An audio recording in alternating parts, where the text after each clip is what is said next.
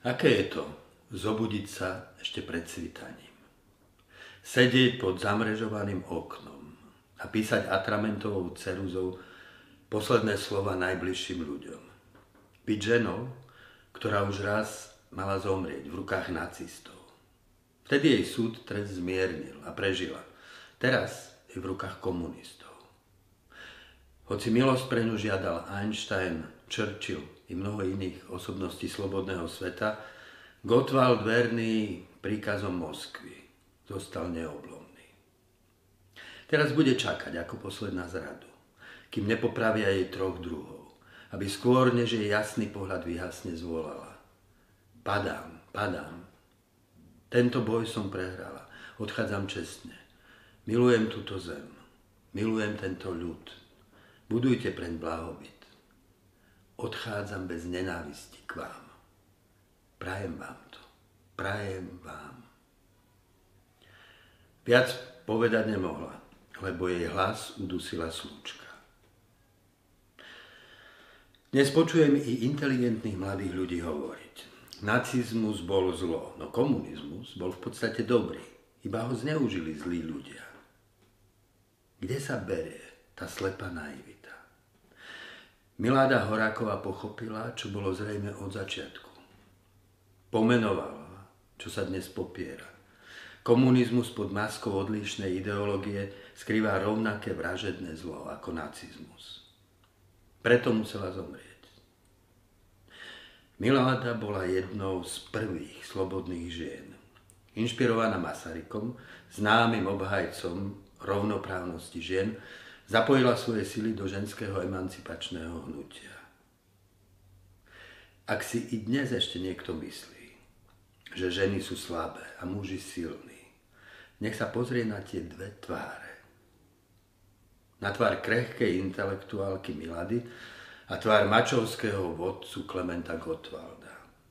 Uvidí silu a slabosť. Silu slobodnej statočnej ženy a slabosť z babelého lokaja. Ten hanebný proces bol dielom démonického režiséra.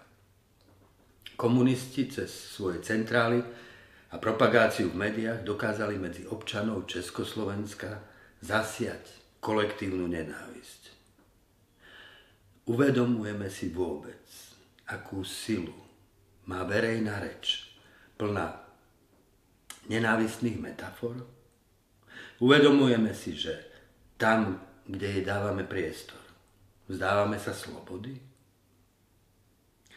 Zmanipulovaný ľud žiadal pre obžalovaných najvyšší trest.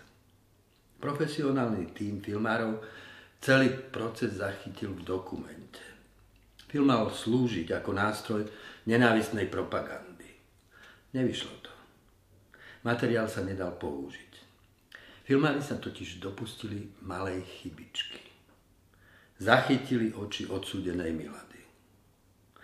Tie boli výrečnejšie než stovky nenávisných slov. Aké to boli oči? Boli to oči, v ktorých sa zrkadlilo oko Boha.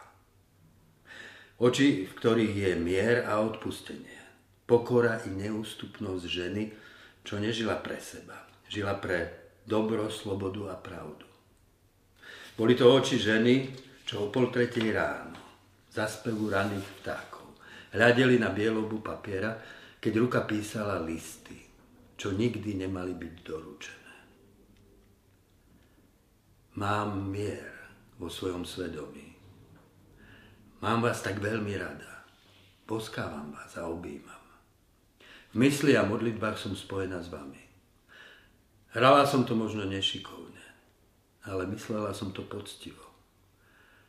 Som pokorná a odovzdaná do Božej vôle. Tuto skúšku mi určil a ja ju podstupujem s jediným prianím.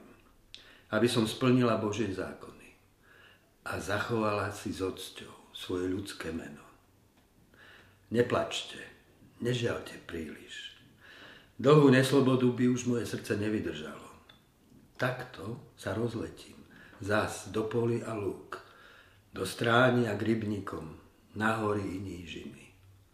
Budem zase nespútaná a ten pokoj a mier Dajte mi ho. Toľko toho bolo nutné prekonávať. Chcem už ísť. Nebránte mi svojim nárekom. Teraz musíte žiť i za mňa. Boskám vám vás. Boskávam. S Bohom. Vtáci sa už prebudzajú. Začína svítať. Idem s hlavou vstýčenou.